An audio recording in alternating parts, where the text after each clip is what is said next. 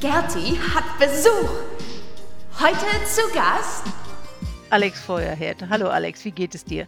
Hallo Gerti, naja, ähm, wie, wie soll man sagen, so individuell, privat, äh, beruflich irgendwie schon gut, aber die weltpolitische Lage macht nicht, dass das Gesamtbefinden gut ist, wirklich nicht. Wir hatten schon darüber gesprochen, dass vor allen Dingen dieses, nennen wir es jetzt mal neutral, Unwissen von vielen Leuten, die sich aber trotzdem zum Thema äußern, furchtbar anstrengend ist. Deshalb wollen wir da ein bisschen helfen, Lücken zu füllen. Und heute haben wir das Stichwort Flüchtlinge genommen. Was ist das mit diesen Flüchtlingen und den Flüchtlingslagern in Gaza? Ganz im Ernst, wer flieht nach Gaza? Völlig berechtigte Frage, weil die, glaube ich, selten gestellt wird, weil man einfach davon ausgeht, da leben Geflüchtete, Palästinenser und Palästinenserinnen und woher jetzt eigentlich, das fragen dann schon viele gar nicht mehr. Und man muss eigentlich sehr weit zurückgehen, um diese Frage zu beantworten, denn in letzter Konsequenz handelt es sich um die nach, nach, Nachkommen von geflüchteten palästinensischen Arabern und Araberinnen, so muss man das sagen. Vor allem der Jahre 48, 49, also im, äh, geflüchtet sind im israelischen Unabhängigkeitskrieg, die teilweise eben, eben Gebieten, die heute zur palästinensischen Autonomiebehörde zählen oder von ihr verwaltet werden, dass die dort leben, also im Westjordanland, im Gazastreifen, teilweise aber auch in Libyen oder in Jordanien oder in Syrien leben auch dort in dem, was man Flüchtlingslager nennt. Wobei, wenn man Flüchtlingslager hört, dann stellt man sich immer vor, da sind irgendwelche Zelte, also jedenfalls keine befestigten Wohnanlagen, die haben vielleicht kein fließendes Wasser. Das ist alles von den sanitären Einrichtungen provisorisch und schwierig. Also äh, teilweise sprechen wir aber da von richtigen Ortschaften und richtigen Städten, die natürlich also feste Behausungen haben und auch fließendes Wasser und eine funktionierende Kanalisation.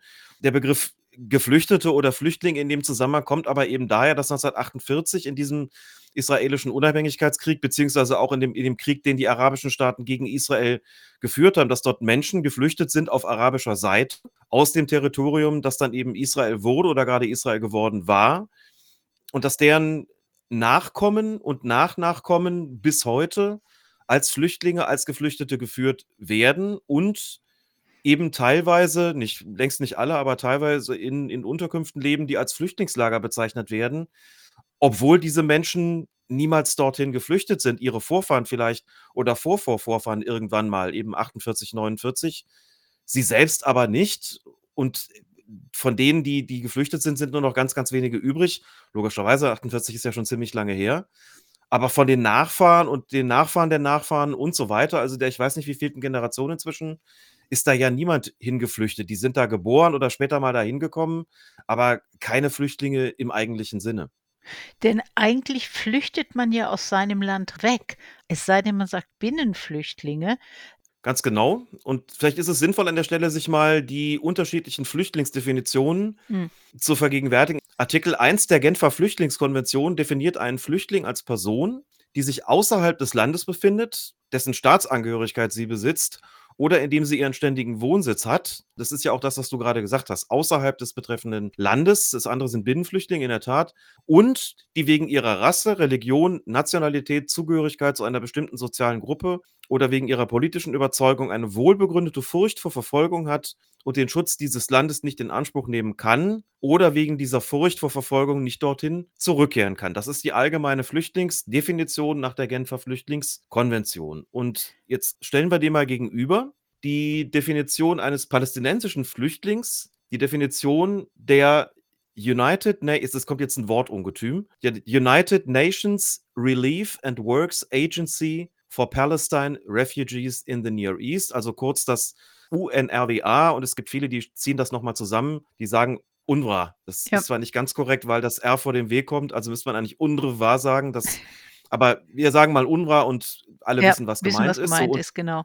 Nach deren Definition ist ein palästinensischer Flüchtling jeder, der zwischen dem 1. Juni 1946 und dem 15. Mai 1948, das ist ein Tag äh, nach der israelischen Staatsgründung, in Palästina ansässig war und der sein Haus oder seinen Lebensunterhalt durch die Kriege 1948, israelischer Unabhängigkeitskrieg, oder 1967 verlor, das war der Sechstagekrieg. Und jetzt geht es noch weiter, Dazu zählen aber auch alle seine Nachkommen, sogar geschiedene Ehepartner oder Ehepartnerinnen mit einer anderen Staatsangehörigkeit. Die zählen alle als palästinensische Flüchtlinge und das ist natürlich ein merklicher Unterschied zu der anderen Flüchtlingsdefinition. Wenn man alle Nachkommen dazu rechnet, dann ja, entsteht eben diese besondere Situation, dass bei dieser UNRWA heute, ich glaube, 5,6 oder 5,7 Millionen palästinensische Flüchtlinge als solche registriert sind. Und das sind eben größtenteils, also bis auf 30 bis 50.000 sind das eben die Nachkommen oder Nachnachkommen der Geflüchteten, vor allem von 1948, obwohl sie niemals geflohen sind. Also die UNRWA, wenn die mhm. nichts mit den Vereinten Nationen zu tun hätte, sondern ein Freundeskreis der palästinensischen Araber ist, dann können die ja definieren, was sie wollen. Nur, es ist ein UN-Flüchtlingshilfswerk Mhm. Wobei alle anderen Flüchtlinge auf der ganzen Welt sich ein anderes Hilfswerk teilen. Nur die palästinensischen haben ihr eigenes. Und dann haben die auch noch eine Definition, die abweicht von allen anderen. Ist das niemand aufgefallen? Also, ich meine, hat das die ganze UN mitgemacht? Das muss doch irgendjemand ja. beschlossen haben.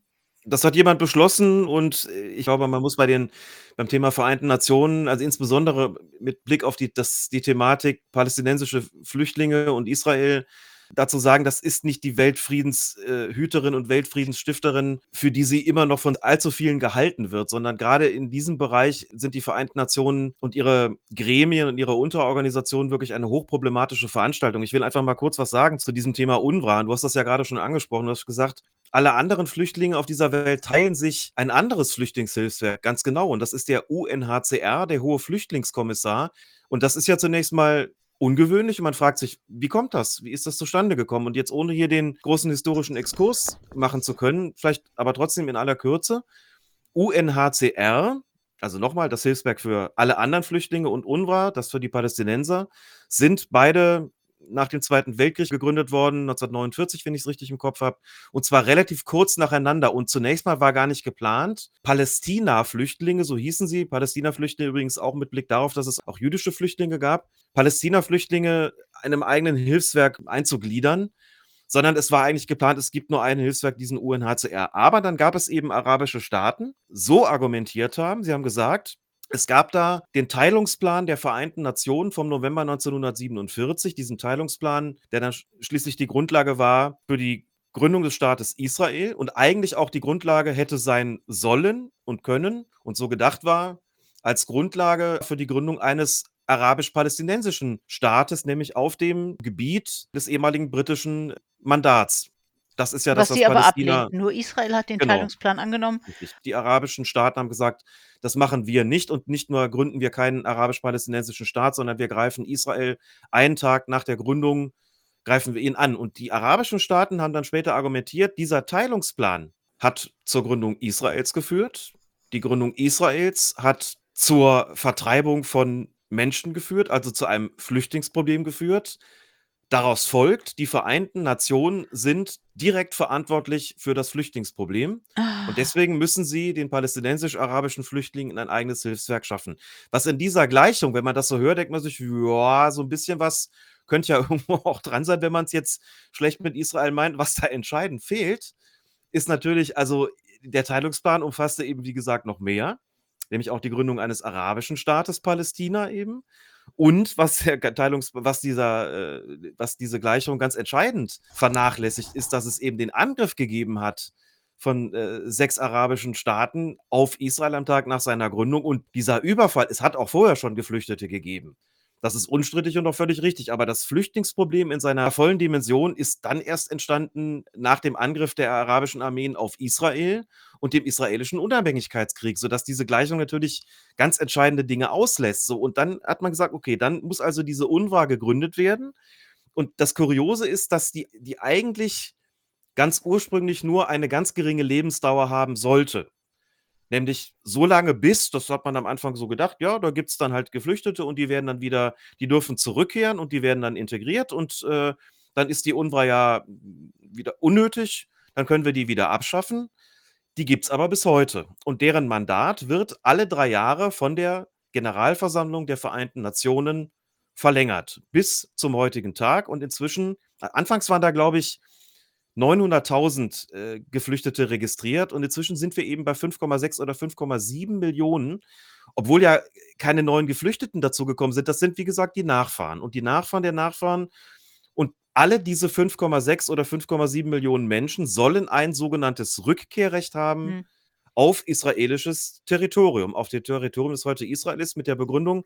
Und jetzt kommt das, ähm, das Entscheidende, das ich bis jetzt noch nicht, nicht gesagt habe, auch das, entlang dieser Definition. Das Entscheidende daran ist, dass die Vereinten Nationen sagen, die einzige denkbare Lösung des palästinensischen Flüchtlingsproblems ist die Rückkehr auf israelisches Territorium. Und das gilt auch für alle, Ja. für alle Nachfahren. Es wird nicht als Recht, ist nicht als völkerrechtlich bindendes Recht verbrieft.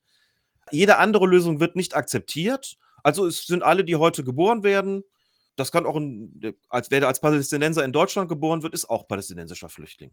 So Ja, und das Verrückte ist, Rückkehrrecht sagt ja eigentlich, ich kehre zu irgendwas zurück, wo ich schon mal war. Und das sollten wir nicht vergessen, die ganzen jüdischen äh, Geflüchteten, die logischerweise auch Ja. nachdem Israel überfallen worden ist, und da habe ich die Zahl gelesen, 800.000 wären äh, jüdische Geflüchtete oder Vertriebene. Für die wäre das eigentlich auch UNRWA genauso zuständig, denn die sind ja auch im Ergebnis von letztlich Teilungsplan entstanden.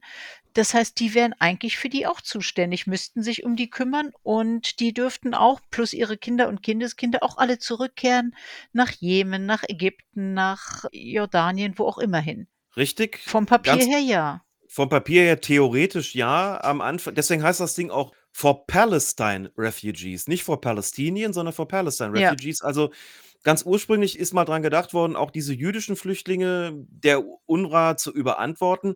Das ist ziemlich schnell kassiert worden, aus einem ganz simplen Grund. Israel hat gesagt, die jüdischen Flüchtlinge aus den arabischen Ländern, also die orientalischen Jüdinnen und Juden, die geflüchtet sind, beziehungsweise die vertrieben worden sind in, in großer Zahl und eben in nicht geringerer Zahl als Mhm. die Araber aus Eben. Israel, die können nach Israel kommen, sofern sie das wollen, und bekommen dort die Staatsangehörigkeit mit allen, mit allen verbrieften Rechten, die damit einhergehen, und sind ab da israelische Staatsbürgerinnen und Staatsbürger. Ganz einfach. Und deswegen hat man gesagt, wir brauchen diese UNRWA gar nicht. Es hat auch nie die Forderung gegeben bei den Vereinten Nationen, dass, dass Jüdinnen und Juden gesagt haben, die jetzt in Israel leben, dass sie gesagt hätten, wir sind eigentlich auch Flüchtlinge und unsere Nachfahren, wir haben ein Recht auf Rückkehr in den Jemen oder in den Irak oder nach Marokko oder nach Ägypten oder wohin auch immer. Da war klar, die werden in Israel integriert und damit hat sich das. So und also das ist so der Teil, deswegen bin ich auch froh, dass du es ansprichst, der viel viel seltener thematisiert wird. Mhm. Und sie, diese Menschen hätten natürlich das mindestens genauso große Recht äh, zu sagen, wir würden gerne zurückkehren. Dorthin, wo man uns auch all unseren Besitz und unsere Häuser genommen hat und unsere Nachfahren. Das ist aber kein Thema. Und grundsätzlich muss man sagen, also die Palästinenser sind die einzige Bevölkerungsgruppe der Welt, bei denen sich der Flüchtlingsstatus bis heute vererbt. Ich habe mal den Einwand gehört, naja, vererben tut sich dieser Flüchtlingsstatus schon auch bei anderen Geflüchteten. Das stimmt grundsätzlich, wobei bei anderen Geflüchteten immer die, die Integration ins jeweilige Gastland das Ziel ist und sich das auch nicht bis in die x-te Generation vererbt, weil man einfach sagt, irgendwann muss da auch mal eine Lösung gefunden werden. Nur bei den Palästinensern sagt man, die einzige Lösung ist das Rückkehrrecht, ist die Mhm. Rückkehr. Und solange die nicht vollzogen ist, sind alle anderen, die nachkommen, auch Flüchtlinge. Deswegen vererbt sich das bis heute und deswegen gibt es so viele davon. Und jetzt ist natürlich, wenn man sich überlegt, okay, 5,6 Millionen Menschen, wenn Israel jetzt sagen würde, ja, die dürfen jetzt alle einwandern, dann verändert das natürlich die Bevölkerungsstruktur in Israel. Es ist doch völlig klar, es gibt, ich weiß nicht, über 50 muslimische, also Staaten mit muslimischer Bevölkerungsmehrheit auf dieser Welt, aber es gibt nur einen einzigen mit einer jüdischen Bevölkerungsmehrheit. Und wenn der sagen würde, ja gut, 5,6 Millionen, dann sind wir jetzt hier die Minderheit, dann sind wir Jüdinnen und Juden mal wieder die Minderheit in einem Land und sind wieder darauf angewiesen, dass man nett mit uns umgeht und die Wahrscheinlichkeit, dass das geschieht, ist dann da nicht so groß, um das zurückhaltend zu formulieren. Also macht man das nicht, aber genau über diesen demografischen Faktor funktioniert diese ganze Diskussion über Rückkehr und die, die UNRWA auch. Und noch ein, ein nicht unwesentlicher Punkt dazu, die existiert, diese UNRWA, und ist die größte, das muss man sich vorstellen, die größte Einzelorganisation der Vereinten Nationen. Die haben knapp 30.000 Mitarbeiterinnen und Mitarbeiter. Davon sind bis auf einige hundert alles Palästinenserinnen und Palästinenser. Die größte Einzelorganisation der Vereinten Nationen und der zweitgrößte Arbeitgeber in den palästinensischen Autonomiegebieten hinter der palästinensischen Autonomiebehörde. Da hängen Leute quasi am Tropf der UNO Hm. und, und noch nicht geredet haben wir, also das ist ja erstmal, ja gut, es ist ein Hilfswerk und ist doch aber auch gut, dass es die gibt und die Flüchtlinge und selbst wenn es viele sind, aber warum sollten die nicht helfen? Die haben ja dann Anspruch auf Sozialhilfe und auf äh, kostenlose Dienstleistungen im Bereich Medizin beispielsweise. Ist doch gut, dass es die gibt.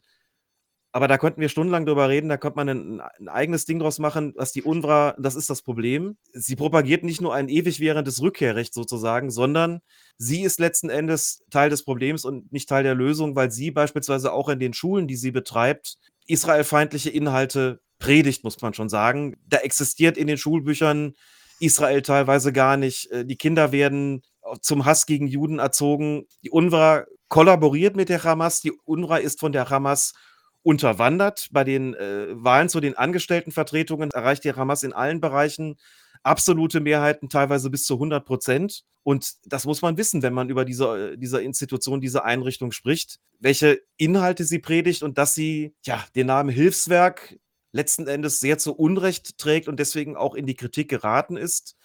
Und ich das deswegen auch kritikwürdig finde, dass die deutsche Bundesregierung immer wieder die Gelder an die UNRWA überweist und jetzt sogar in, in der aktuellen Situation diese Gelder sogar nochmal erhöht hat. Ja, ich verstehe tatsächlich immer noch nicht, wie die ganzen anderen Länder mit Geflüchteten, die entweder zu denen Hm. kommen oder die von denen weg flüchten, nicht sagen, ja Moment, ich will für unsere Leute oder für die, Ja. die zu uns kommen, auch ein extra Hilfswerk.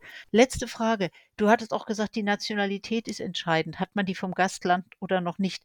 Diese ganzen Leute in diesen sogenannten Flüchtlingslagern in Gaza oder auch in der Westbank, haben die irgendeine Art von Pass? Die sind vielfach staatenlos.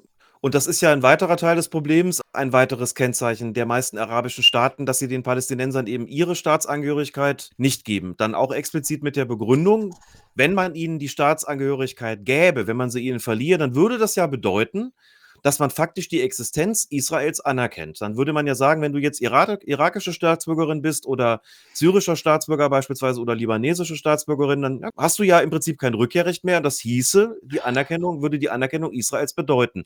Das ist immer noch, äh, also obwohl ja bekanntlich Hm. durch die Abraham Accords nochmal die Zahl der Abkommen Israels mit arabischen Staaten gestiegen ist, aber auch das ist ja ein, gehört zu den Dingen, die die Hamas gerne rückgängig machen würde, aber das nur am Rande.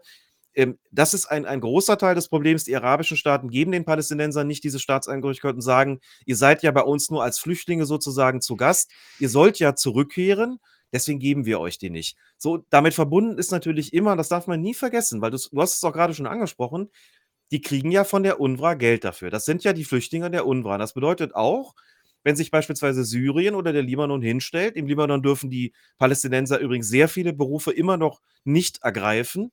Also wenn man schon von Apartheid spricht, denen Palästinenser ausgesetzt sind, dann spricht man besser nicht von Israel, sondern spricht man zum Beispiel vom Libanon.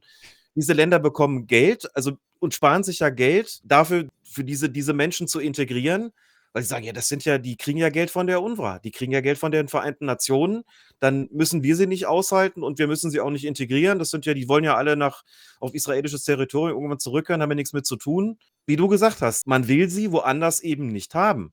Und das ist das eigentliche Problem, dass man auch nicht Israel anlasten kann. Wird viel zu wenig thematisiert, auch jetzt in der gegenwärtigen Diskussion wieder. Und das ist, glaube ich, eine, eine Tatsache, die so wahnsinnig bekannt nicht ist, obwohl jetzt doch nach meinem Eindruck zumindest es ein bisschen mehr Menschen gibt, die mh, sich Gedanken darüber machen, was für eine Rolle spielt eigentlich die UNO in der ganzen, in dem Hm. ganzen Krieg. Und es ist keine gute. Alex, ich bedanke mich ganz herzlich, dass du hilfst, etwas mehr Klarheit in diese Wirrnisse reinzubringen. Wenn das so ist. Magic City Six.